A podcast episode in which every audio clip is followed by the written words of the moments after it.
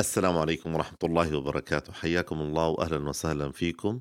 هذا يعني لقاء خاص بيوم 16 11 اللي هو اليوم وهو هذا اليوم اللي بيتكلموا فيه عن يوم السلام العالمي أعتقد ويمكن أن نسميه يعني يوم التوافق أيضا لأنه بيتكلموا فيه عن أنه كيف الكل لازم يتقبل الكل والجميع يتقبل الآخر. الحقيقة إنه الكلمة يعني هي كان الفكرة فقط إنه ذكر اليوم وتذكير تذكيرنا بهذا اليوم.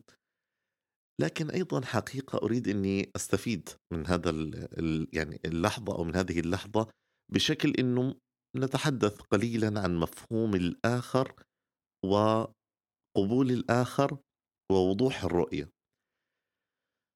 يمكن إحنا اتعودنا إنه إذا كانت الرؤية عندك واضحة وشديدة التباين مع الآخرين فأنت بالاقتضاء بالضرورة عليك أن تعادي الآخر الذي يخالف رؤيتك. بالذات طبعا إذا أنت كنت تعتقد أن رؤيتك هي حق وأنه هذا الحق يترتب عليه مصيرك وبالذات مصيرك ما بعد الحياة الدنيا. فأصبحت المسألة معقدة لأنه كمان ما بعد الحياة الدنيا إذا تبين لك إنه الفكرة اللي عندك ليست حق فورطة ما بتتمناش تفكر فيها أصلا. وإذا تبين إنه فكرة الآخر ليست حق فأنت انتصرت انتصار لا عودة فيه. يعني ما في عملية تراجع. طيب ممتاز. إحنا إذا أمام موضوعين. الموضوع الأول هو التباين ووضوح الرؤية الشخصية والتباين مع الآخرين. الموضوع الثاني إنه إذا شفنا أو إذا اعتقدنا بأنه ما لدينا حق فعلينا أن نستبسل في الحفاظ عليه وعدم قبول غيره لأنه المشكلة مش الآن المشكلة ما بعد الحياة. رايحين نكون مش بإمكاننا نعود إلى هذه الحياة. حتى نعدل أو ننسحب أو نغير الوجهة جميل. الإجابة على هاتي النقطتين. إنه هناك فرق بين التباين الفكري والاعتداء السلوكي. لما أعتقد الناس أن التباين الفكري فقط لوحده حتى لو كان السلوك غير صحيح. التباين الفكري لوحده هو اللي حينجيك بعد انتهاء هذه الحياة. هنا حدثت المشكلة. بينما لو عدنا إحنا فوضعنا كل شيء في موضعه. أولا التباين السلوكي هو الفارق. الذي اعتدى ليس كالذي لم يعتدي. هذه قاعدة. ثانيا التباين الفكري هو ضروري للحياة الحالية لإنتاج السلوكيات التجانسية الخاصة بك. يعني أنت تفكر لذاتك وتفعل لذاتك وذات الآخرين والذات الكلية والمعنى الكلي وكلي الكلي وبالتالي أنت الفعل هو الذي سوف تسأل عنه بعد تجاوز هذه الحياة. لكن الفكر هو الذي سيشكل لك الفعل في هذه الحياة فأنت مسؤول عن الفكر في هذه الحياة والمحاسبة ستكون على نتيجة الفعل اللي حتشهد فيها. لاحظوا الألسن والأرجل والأجزاء الجسد الفاعلة وليس العقل والأفكار وإنما الأفعال هي التي ستشهد. إذا حتى نرتب الرؤية وتتضح عندنا مرحلتين مرحلة الفكر وهذه موجودة الآن ومرحلة الفعل وهذه موجودة الآن وموجودة بعد انتهاء هذا الزمان أو هذه الحياة. هذا طبعا إحنا نتحدث مع ناس يؤمنون بأن هناك ما بعد هذه الحياة. ولكن حين يكون التركيز إذا على الآن لأنه إحنا متفقين إذا أنتجنا سلوك جيد النجاة ستكون بإذن الله بعد الحياة. وطبعا السلوك الجيد سينتج من أفكار جيدة. الآن وفقت لصياغتها أو لم توفق يعني لا يوجد دليل على أن الحساب على التوفيقات اللفظية وإنما جل الأدلة المساقة أنها على التوفيقات السلوكية الفعلية والأثر لهذا السلوك اللي ربما طرحناه في المعنى ومعناه إذا تعالوا نرتب الأوراق من جديد. النقطة الأولى أنت مسؤول أن تبني نموذجا فكريا سليما. هذا النموذج يجب أن يكون شديد التباين مع الآخر. لا يقبل الانصهار في نماذج الآخرين لكي لا تضيع عملية الأف... نشوء الأفكار ومنظومة الأفكار ولا تختلط عليك الأفكار فتختلط السلوكيات لاحقا فتضيع المسؤولية بين أفكار أنت من وضعها وأفكار أنت فقط قبلتها لم تضعها أو لم تكن مطلعا على وضعها فقط قبلتها. عليك أن تكون متباين جدا في الفكر وحين نتباين في الفكر فاعرف أن هذه أفكاري وهذه حدودها وهذا ما أقبله وهذا ما لا أقبله. وأشاهد الآخر يفعل ذلك أيضا بل ربما أشجع على ذلك وأعلمه ذلك كما فعل ذلك عبر التاريخ الإسلامي في أزمنة مختلفة من تطور التاريخ اللحظات الفارقة في التاريخ التي كان يعني يعلم الناس المفكرين الإسلاميين وعلماء المسلمين كيف يفكرون. لماذا؟ لأنه حين نستطيع أن نساعد الآخر على التفكير فإنه سيضع منهجية صحيحة لأفكاره وسيتعامل معي كمنهجية صحيحة فسيصبح منهجيتي صحيحة لي منهجيته صحيحة له. يمكن الآن أن ننتقل إلى المرحلة التالية والتي هي التواصل. فإحنا نتفاصل في الفكر لنتواصل في السلوك. إذا في البداية أبدأ يتضح لي هذه فكرتي وهذه الفكرة ما دامت فكرتي فهي فكرتي ليست بالضرورة هي فكرة غيري فكرتي أنا ومن شاركني فيها اللي معي في هذا السبيل. ثم أعلم أن الآخر يجب أن يكون لديه فكرة ومن شاركه فيها مش شاركه في أخذها بغير فهم لا شاركه في فهمها والتعمق فيها وتحمل مسؤولية بنائها وحينها يصبح باستطاعتي أن أرصد أن أرصد نتيجة أفكاري وأن أرصد نتيجة أفكار غيري.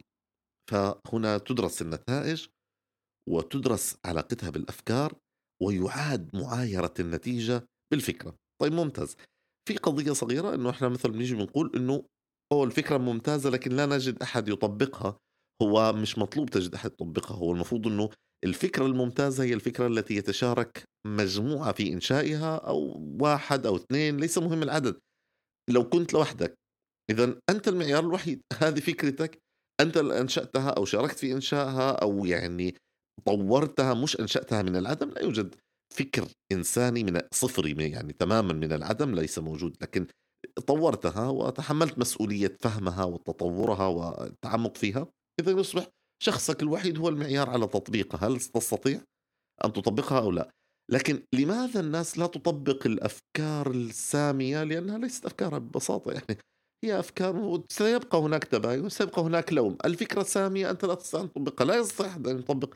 فكرة سامية لم يتحمل مسؤولية نشوئها ومفهوم مسؤولية نشوئها يعني يواجه الأفكار يواجه الأشخاص يواجه حتى الاعتداء عليها لأنه كثير من الناس الذين يفضلون الأفكار الغمامية الأفكار غير واضحة الأفكار غير مسؤولة لن يقبلوا ولن يستمتعوا بأنه يكون عندك فكرة مسؤولة ومستقلة وواضحة المعالم وواضحة الحدود. ممتاز.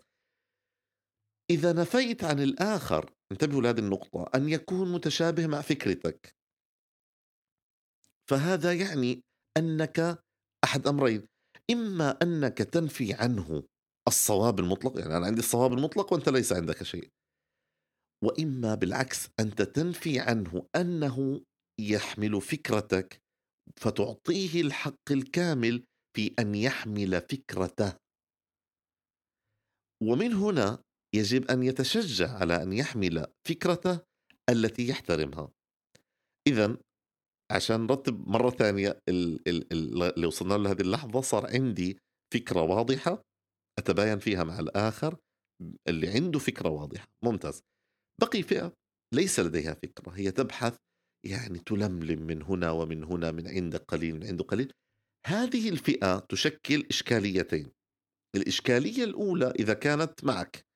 إذا كانت معك فهي صحيح. تزيد الثقل والوضوح إنه يوجد أحد حول فكرتك. لكن عدم فهم هذه الفئة للافكار التي موجودة لديك يصبح أحيانا رب. رب مبلغ أو عام سامع. يعني اللي بيسمع الفكرة غير قادر على فهمها. هو قد يخدم بإنه يبلغها لشخص يفهمها. لكن أحيانا كثيرة بي ما بيبلغها. هو إذا بلغها ببلغها غلط وهو لا يفهمها بالشكل الصحيح فيصبح أحيانا لا يفيد فكرتك بشكل مباشر. وإذا كان هذا مع الجهة الأخرى المقابلة هنا أيضا تقع في إشكالية إنه هل ستتعامل مع صاحب الفكرة أم مع الذين يفهمونها خطأ؟ إشكالية أخرى. الإشكالية الثالثة أو الصورة الثالثة اللي بيأخذوها هي صورة غير الصورتين يعني الحديتين هي صورة أنهم يشكلوا لأنفسهم زاوية ثالثة أنه هم كيان ثالث هم كيان لا فكرة يعني يصبح هكذا. ويصبح أنه يعطوا لأنفسهم الحق في أنه اليوم عندي فكرة وغدا عندي فكرة أخرى. وهذا يعني أنهم لن يلتزموا بمنهجية يمكن أن يعايروا عليها نتائج أفعالهم. فهنا بتبدأ الإشكالية الثالثة. إذا إما إنسان مؤمن بفكرته وإما إنسان ليس مؤمن بفكرته وإنما مؤمن بفكرة غيره وإما إنسان ليس مؤمن بفكرته ولا مؤمن بفكرة غيره وإنما هو يبحث على يعني اللحظة التي في كل لحظة يبحث عن ماذا المصلحة تقتضي فيتبنى الفكرة. هذه الثلاث فئات اللي حتنتج عن العلاقة الفكرية. حتى لا نقع في هذا الإشكال إحنا بنحتاج إنه تكون أفكارنا واضحة حتى نتفاصل فكريا عن الآخرين ثم نحسن التواصل بشكل سلوكي بأنه يكون عندك فكرة تحترمها تخشى عليها لا تريد أن يساء فهمها أو يساء إليها فبتحاول تظهرها بأفضل صورة بأقوى صورة بتبذل لها الجهد بيصبح لك هدف. ترعاه. ليس هدفك أن تؤذي الآخر أو تعتدي عليه بالعكس هدفك أن ترقى بفكرتك وتحترمها وتحسنها حتجد أنه فكرتك تصل إلى الآخرين وتساعدهم. إما أنهم يأتوا فيشاركوا في بناء هذه الفكرة وإما تساعدهم في فهم ضرورة وجود أن يعني يكون لهم فكرتهم الخاصة الحقيقية طبعا التي يعملوا على أساسها. في هذا اليوم اللي هو يوم السلام وقبول الآخر علينا أنه نعرف أنه حين نبني فكرة واضحة بالنسبة إلينا أن نسوقها إلى سلوك يحترم الفكرة ويليق فيها. هذا النقطة رقم واحد. النقطة رقم اثنين علينا في هذا اليوم أنه أيضا نحاول إن يعني نقبل وجود الفئة التي ليس لها فكرة تؤمن فيها وبالتالي يصعب التواصل معهم من على المستوى الفكري ولكن هؤلاء يحسن إليهم الإحسان السلوكي ويعني يتقوا في أنهم بس ما يعتدوا على عليك سلوكيا وربما فكريا يعني تترك لهم مجال أن يشاهدوا سلوكا جميلا علهم يتبعوه. أما المعتدين منهم فالمعتدي فقط كل ما علينا أن نسعى إلى أن نرفع قوة فكرتنا حتى يعني يستهيب أن يقترب منها أو أن يسيء إليها وبالتالي إلى أصحابها ومن هنا يصبح يعني تعد العدة لحتى يعني العدة الجيدة كما قلنا فيما مضى هي التي تمنع الحروب في الحقيقة. ليس الحرب الجيدة وليس القوة الجيدة وإنما الإعداد الجيد هو الذي يجعل الحروب لا تقع إذا كان يعني هناك طبعا وعي. فاذا علينا أن نعد أنفسنا إعدادا جيدا لاحترام أفكارنا علينا أن نكون متفاصلين فكريا نفهم حدود الفكرة ونفهم مسؤوليتها ونفهم شكلها وعلينا أن نمارس سلوكًا إيجابيًا فيه الإحسان، وأن نُعِد القوة ونُعِد أنفسنا ونحسّن من ذواتنا بشكل لا يسمح للآخرين بالاعتداء على أفكارنا ولا على ذواتنا بإذن الله. أسأل الله عز وجل أن يرزقنا الهداية في ذلك والقوة والثبات والفهم العميق اللي يساعدنا إنه نتجاوز التحديات التي تقف أمام السلام.